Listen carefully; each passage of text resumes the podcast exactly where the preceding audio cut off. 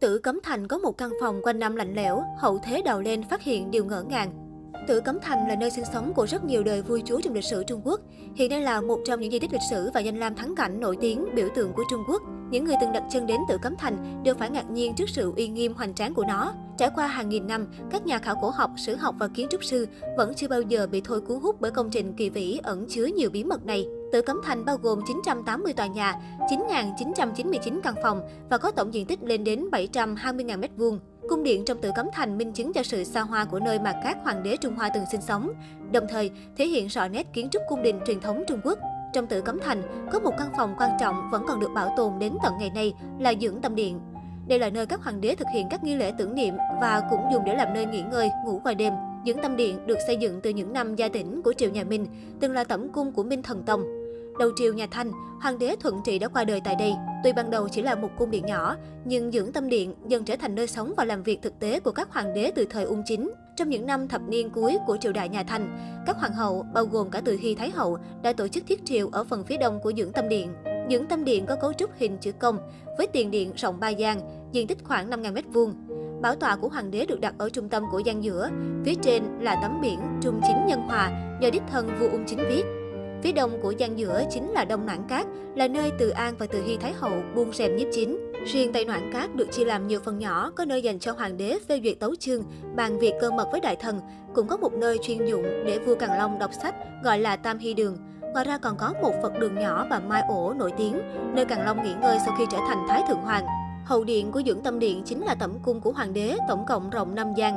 Gian nhỏ phía đông tây đều được thiết đặt giường ngủ, thuận tiện cho hoàng đế nghỉ ngơi. Hai bên của hậu điện đều có những dãy phòng nghỉ, mỗi dãy rộng 5 gian. Năm gian phía đông chính là nơi hoàng hậu ở tạm khi theo hầu hoàng đế. Năm gian phía tây dành cho các phi tần. Điều khiến dưỡng tâm điện nhận được sự chú ý lớn không chỉ bởi đây từng là tẩm cung của nhiều hoàng đế, hoàng hậu và phi tần, mà còn bởi một đặc điểm vô cùng độc đáo tại nơi này. Dưỡng tâm điện được biết đến là nơi quanh năm mát mẻ, thậm chí là bốn mùa lạnh lẽo và ẩm thấp. Dù bên ngoài thời tiết thế nào, chỉ cần bước chân vào dưỡng tâm điện thì nhiệt độ sẽ đột ngột giảm xuống. Hiện tượng này xảy ra ở phòng ngủ của hoàng đế lại càng rõ rệt. Chuyện này đã khiến nhiều người cảm thấy tò mò, khó hiểu và sợ hãi. Sau đó, đã xuất hiện không ít lời đồn về dưỡng tâm điện, cho rằng nơi này đã bị ma ám, hơi lạnh là từ oán khí của những linh hồn không thể siêu thoát mà ra. Sau đó, các chuyên gia cũng bắt đầu đi tìm lời giải cho hiện tượng kỳ lạ xảy ra ở dưỡng tâm điện. Có người cho rằng vị trí của cung điện này nằm ở hướng đón gió.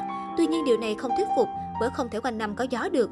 Có người khác lại cho rằng những nội thất và cách sắp xếp đồ đạc trong dưỡng tâm điện tạo ra hơi lạnh, nhưng nhiều căn phòng khác cũng có cách bài trí đồ đạc tương tự mà không hề gì. Mãi đến cuối năm 2015, Viện Bảo tàng Cố Cung bắt đầu khởi động dự án nghiên cứu bảo tồn dưỡng tâm điện, quyết định đóng cửa nơi này, từ chối khách tham quan.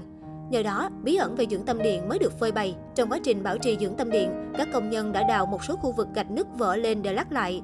Khi đó tất cả mới ngỡ ngàng nhận ra, bên dưới là một hệ thống đường ống chằng chịt. Hệ thống đường ống này tuy không còn hoạt động nhưng vẫn động lại nhiều nước ngầm.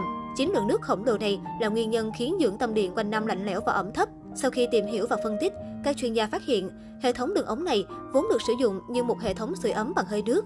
Khi tự cấm thành được xây dựng, không có bất cứ hệ thống lò sưởi hay ống khói nào được dựng lên.